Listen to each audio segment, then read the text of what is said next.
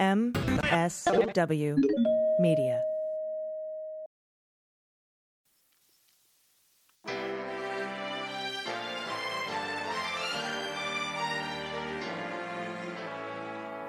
So, to be clear, Mr. Trump has no financial relationships with any Russian oligarchs. That, that's what he said. I, I, that's what I said. That's obviously what the, our position is. I'm not aware of uh, any of those activities. I eh, have been called a surrogate at a time or two in that campaign, and I didn't have not have communications with the Russians. What do I have to get involved with Putin for? I have nothing to do with Putin. I've never spoken to him. I don't know anything about him other than he will respect me. Russia, if you're listening, I hope you're able to find the 30,000 emails that are missing. So, it is political. You're a communist. No, Mr. Green. Communism is just a red herring. Like all members of the oldest profession, I'm a capitalist. Hello, and welcome to episode two of the MSW Book Club and our coverage of Mary Trump's second book, The Reckoning Our Nation's Trauma and Finding a Way to Heal. I'm Allison Gill. And I'm Dana Goldberg, and today we're going to be covering chapters two and three, pages 41 to 74. Now, chapter two is called Impunity. Um, so, AG, you ready to get started there? Yeah, let's start there. Sounds good. Last week, you know, we covered uh, the failures of the Reconstruction, which allowed the nation to backslide into white supremacy or stay there. Um, and and chapter two begins with the story of James Eastland. He's the father of the man who had hunted and lynched the Holberts. Remember, we covered that story in chapter oh, one. I remember. So James Eastland, he was elected to the Senate in 1942, and so while he was there, he basically used his position to promote his white supremacy agenda. AG, he continued to run his plantation with sharecroppers. So basically, he was known as the voice of the white South at the time. Yeah, so 1942, he gets elected. In 1956, right, he, he becomes chair of the Judiciary Committee and turned it into basically a graveyard for civil rights legislation. You know how they say bills go to committee to die? Mm-hmm. Well, that's what happened. Now, he didn't retire until 1978. Whoa. He was in the Senate for 36 years pushing his racist agenda. That's why we all kind of want term limits. And, and Mary uses this as just one of many examples of a long history of systemic racism and says that denying that history is a denial of our nation's trauma. Absolutely. Mary continues to talk about General Lee at this point and how his barbaric existence it not only went unpunished, he was allowed to thrive after everything he did, which is just awful. He went on to become the president of Washington College, which was later named after him. And during his tenure, a chapter of the KKK was founded at the school, and Lee let it happen. Yeah, I, I want more of that story too. Um, I, I need to do. I want to do some more research on that because I'm wondering if it was he let it happen or he helped it happen, right? Um, and and Mary points out, according to constitutional law, he and all the other leaders should have been hanged for treason, right? But instead, he walked free.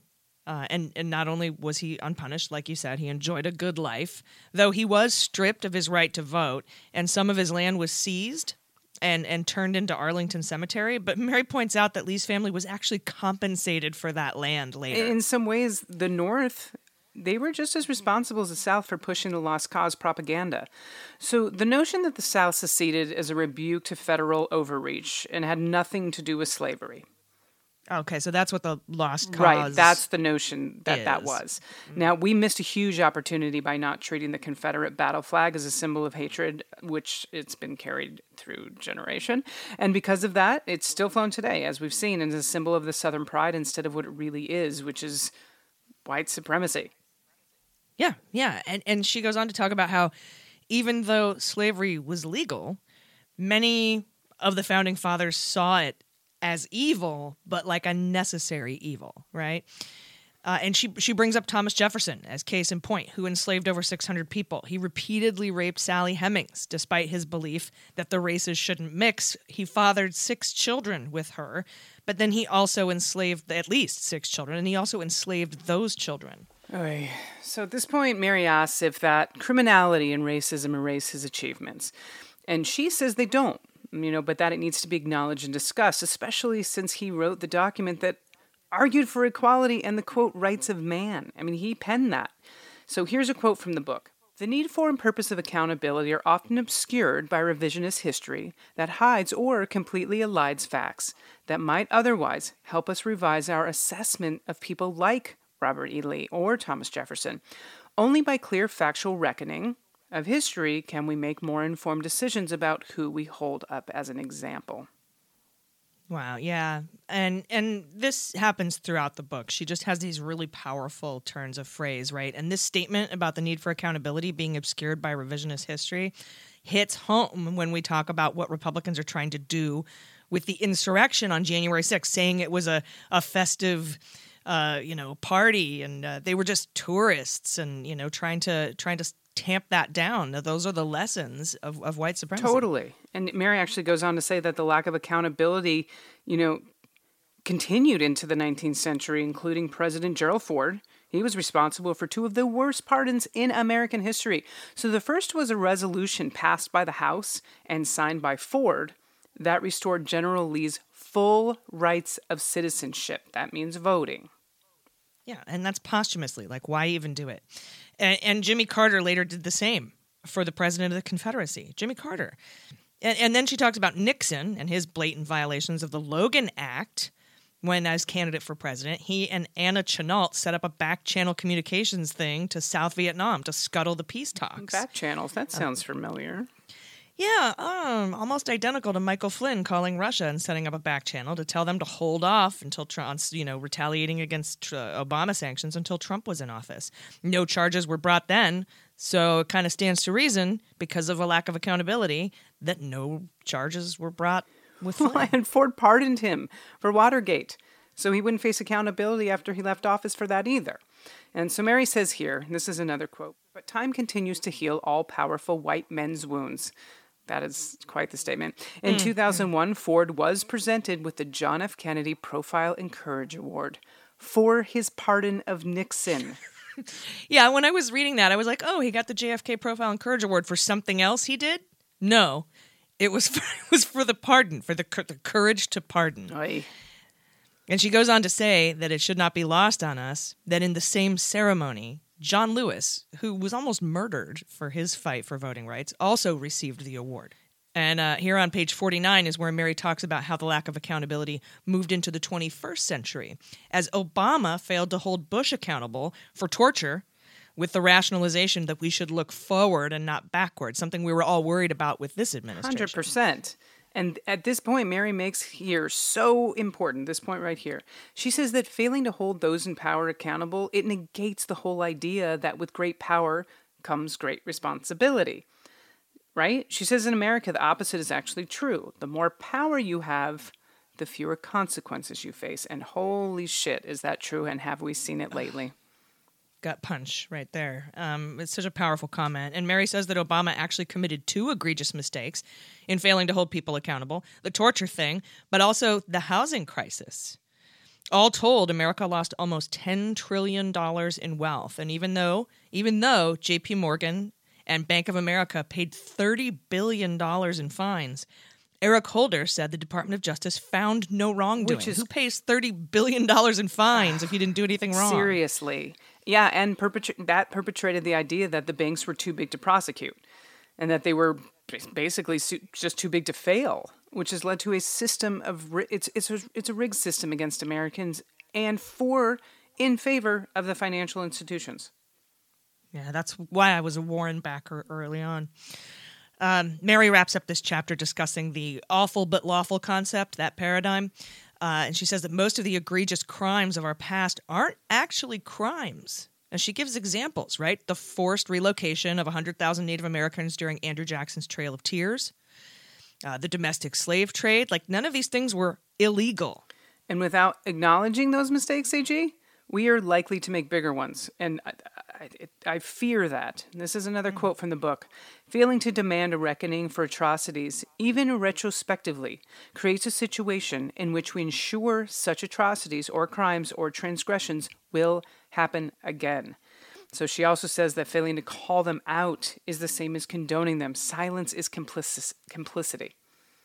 Yeah, and the thing that catches me here is when she says even retrospectively you know to to to acknowledge our our atrocities retrospectively we're super happy to pardon people retrospectively, Mhm. thinking of Ford with uh, and, and Jimmy Carter with uh, Robert E. Lee and, and Jefferson Davis.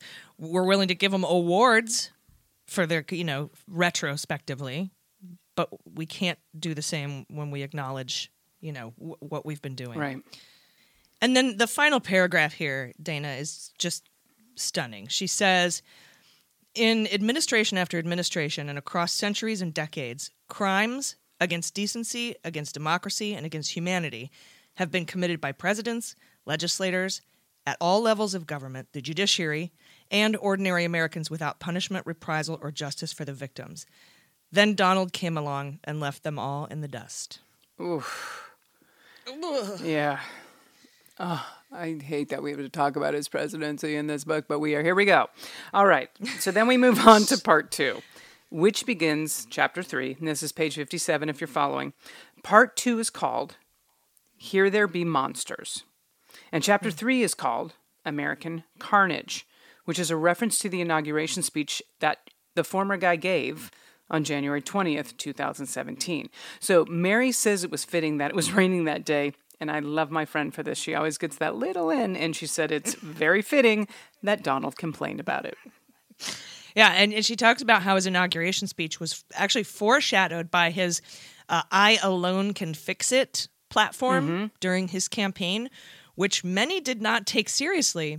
But she says here, folks like Ruth Ben Ghiat, Sarah Kendzior, and Malcolm Nance did, friends of ours. Absolutely. And she goes on to talk about you know Donald's lies, which began on the first day of his presidency, with regard to the inauguration size, how the sheer volume of lies would increase and basically amounted to assaults on the general public day after day. You know, he'd push the envelope and when he got away with it, he'd push it further. Yeah, and there's so many examples of this. I mean, there's just so many. Her first book is full of them as well. Uh, this is like how he just grew up. But you know, I the first thing that popped into my head was how he skirted the nepotism laws by appointing family members as White House advisors. And when he was told he couldn't do that, he he said, "Well, what's going to happen if I just do it anyway?" And everyone just kind of shrugged. And because the Republican Party got in line behind him. The worst among us. The worst among us were represented by the GOP, which controlled 100% of the government at that time, you remember? Mary hmm. talks about how the Women's March seemed like like like a last gasp attempt at collective healing. That's what she calls it. But but she concedes it, it couldn't be sustained because he can't begin you can't begin to heal if you're still being traumatized. That is such an important statement. Yeah, yeah, and I'm so glad Mary talks about how the Democratic Party has misread the character of Republicans, mm-hmm. and not only that they misread it in this case, but they've been misreading it for decades. And then she talks. She goes on to talk about the attacks on the press and how they were deliberate, A- and and despite that, despite the deliberate attacks on the press, the mainstream media outlets continued to just normalize his behavior. which was just disgusting. So she basically sums it up perfectly in this quote. Okay, this is this is a direct quote. Donald's racism, his use of incendiary language, his shredding of norms is breathtaking and obvious ignorance, and his arrogance in thinking he didn't need to make sense were all taken for granted. She goes on to say the press failed to ask the right questions because they were enjoying the access they had to him and some intangible, quote, respect for the office. Yeah, exactly. And, and she says the questions we should have been asking were about why someone's so unfit, someone who lies so much, someone who betrays the Constitution and his oath, why somebody who's like that be allowed to be the president. 100%. Those, those are the questions that should have been asked. And that failure led to growing chaos. And Mary gives examples here, although uh, we, you know, she talks about the murders at the two mosques in New Zealand, uh, the murders at the Tree of Life Mosque in Pittsburgh, the El Paso shooting, Jesus. Charlottesville. It goes on and on. He targeted women, Muslims, L- L- the LGBTQ community, the poor, Puerto Ricans, Mexicans, and then even children. And that, AG, is actually where Mar- Mary pegs the peak of his cruelty the children, the child separation policy. So she posits that every act of cruelty prior to that was a prelude to that particular horror. Everything up until this point Mm. was a prelude to the children. Kind of like the push the envelope, nothing happens, Yep. push the envelope, nothing happens, and and then here we go, and we get to the child separation policy, and all the while, he he was going after our institutions, right? Dr. Dr. Timothy Snyder his book on tyranny, puts at number two of the twenty things to prevent tyranny. Number two is the defense of institutions. As she, she cites NOAA with the Sharpie on the map, right? Yep. And then the, the subsequent pressure he put on NOAA to release a false statement.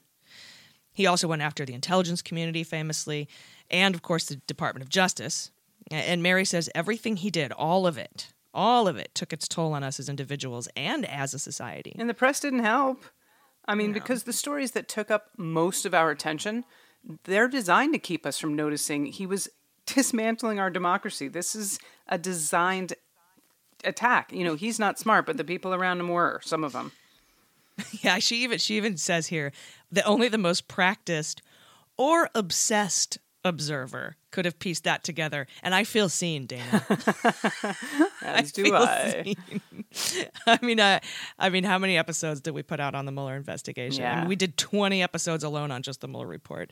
So yeah, I think obsessed fits. But anyway, uh, let me read you uh, this quote from page 64 because this this one really stuck out to me. So let me pull it up here in the in my book. Fragile systems bend toward the dysfunction of the most psychologically disordered members of the system, especially if that person is disproportionately powerful. America's institutions were designed to be impervious to the depredations of any one individual, regardless of how dysfunctional he or she might be. But in a country that relies so heavily upon traditions and norms, the Senate, cabinet members, and advisors need to act as safeguards, not accomplices. And when they fail to or choose not to, rein in the dysfunctional individual, he, with assistance from enablers, is left with all of the resources of his position and, and at his disposal to pervert every institution he controls until they come to amplify and exemplify the worst of him. And that she hits the nail on the head here. When she says, right here, most of our government is propped up by antiquated concepts like honor and shame. And she said, and Donald has neither. Quote, it's easy to break shit, especially when you think it will benefit you. Yeah, I mean that's how Donald has succeeded his entire life, right? By breaking 100%. shit. He doesn't build anything; he just breaks shit, and he gets away with it. Not only does he get away with it, but as she uh, described perfectly in her first book, uh, he thrives off of it. He does. wins. You can see it. and and Yeah. then on top of that, AG, add on all the complete lack of transparency. Where we just were like, what the fuck is going on? The stonewalling of oversight. I mean, an absolute threat to American experiment. So couple that with the fact that he installed cabinet members intent on basically burning down the agencies that they were appointed to run. And that's when you have a recipe for disaster. Yeah, and that was especially apparent for the Department of Justice. I mean, he put, you know, he put fossil fuel guys in charge of the Environmental Protection Agency. He put Rick Perry in charge of a, the Department of Energy, which Rick Perry wanted to abolish. Yeah. I mean, the list, the list goes on. And he put uh, we back on the podcast in the kitchen table days. We said he would put a dingo in charge of a baby. Yeah. and, and and but this was especially apparent in the Department of Justice with Sessions, who formulated the child separation policy and curtailed the use of consent decrees, which decimated civil rights. That's when you go in and you know investigate police departments for violating people's civil rights. Mm-hmm. And we know what Barr did to the Justice Department. Oh, um, yeah. And, and Mary has a couple pages on that, but you can see our last book series on Elie Honig's Hatchet Man for, for all that information in detail. And Mary wants us to note that Sessions is a racist who opposes civil rights. He got 51 Republican votes at his confirmation, while Kristen Clarke, a civil rights champion, got one Republican vote. And I thought that that was such an important thing to point out. It's, uh, it's some of this uh, when you hear it said out loud, you're, it really does make you sick. So our friend goes on to discuss at this point two of the worst things, okay, if not the worst secretaries of state. This is what she's talking about now.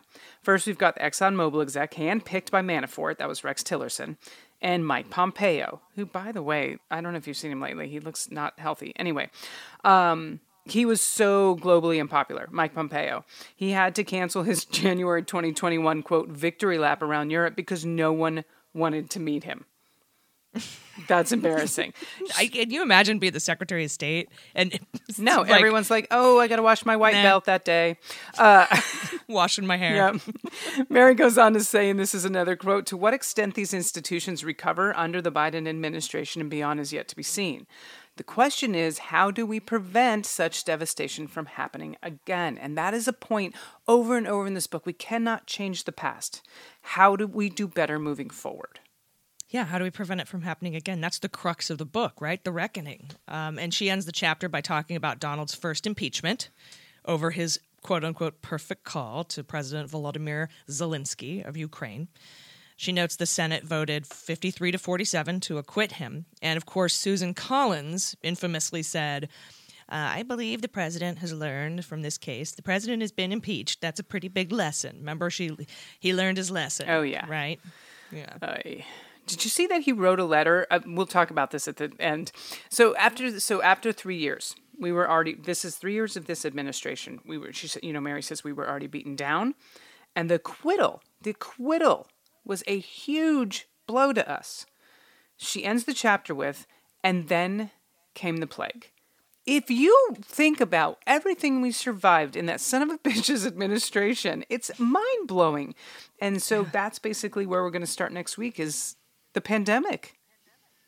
Yeah, yeah, and and, and chapters uh, I think four and five, pages seventy five to one hundred one. Uh, the the first chapter there is called "Abandon All Hope, Ye Who Enter Here." I feel like half of these chapters are named after signs in Pirates of the Caribbean. That's hilarious. and uh, and suffering in silence. Again, it's, it's a tough book, but Yeah. it's so necessary. I mean, that's why it's called the reckoning, And just right? because, yeah, we were talking about impeachments, and uh, did you see that he just sent another? You may cover this, have covered this in the news. I apologize, but he sent another letter to Georgia. It was like, we found forty three thousand votes, and, and you know, I, I hope you overturn this election, and if not, whatever I don't, whatever legal term you use, like he really had no idea what he. I was like, oh, for God's sake.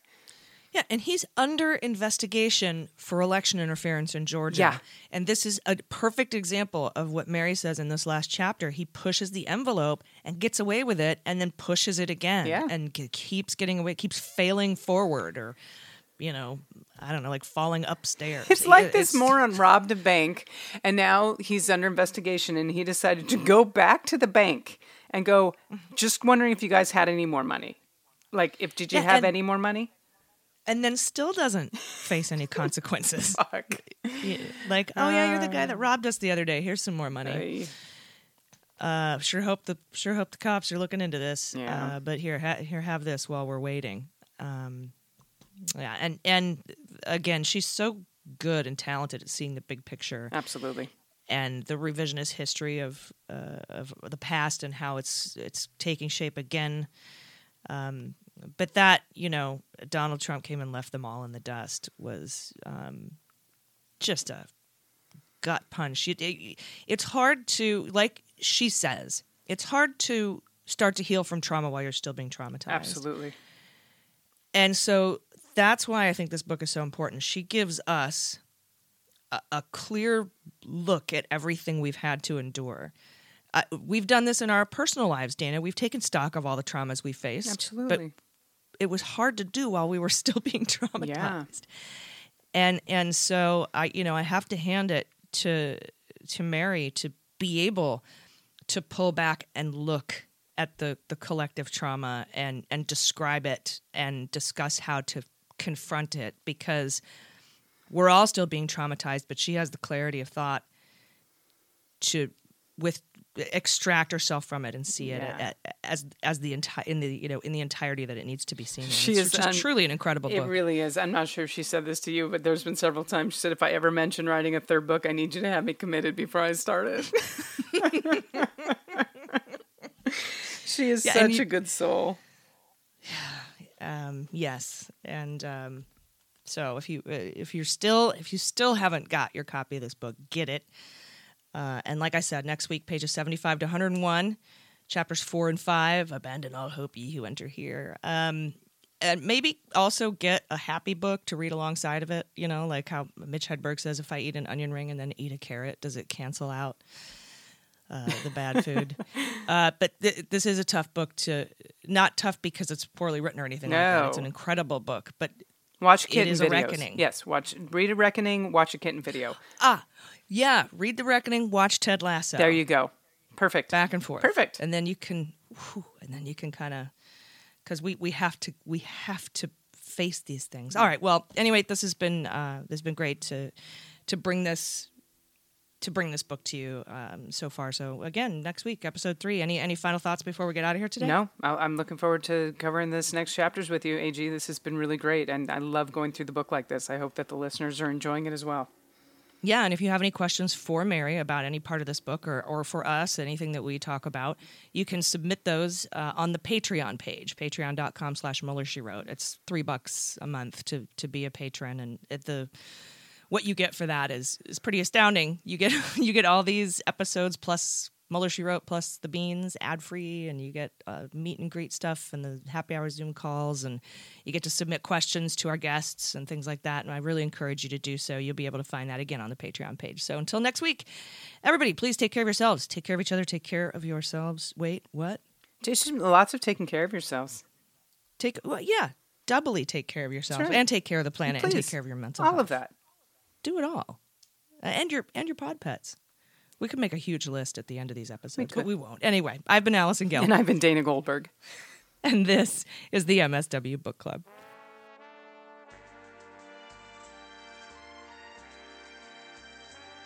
The MSW Book Club is executive produced by Allison Gill in partnership with MSW Media and written by Allison Gill and Dana Goldberg. Sound design and engineering by Molly Hockey. Jesse Egan is our copywriter, and our art and web design are by Joelle Reeder and Moxie Design Studios. The MSW Book Club is a proud member of MSW Media, a group of creator owned podcasts focused on news, justice, and politics. For more information, visit MSWmedia.com.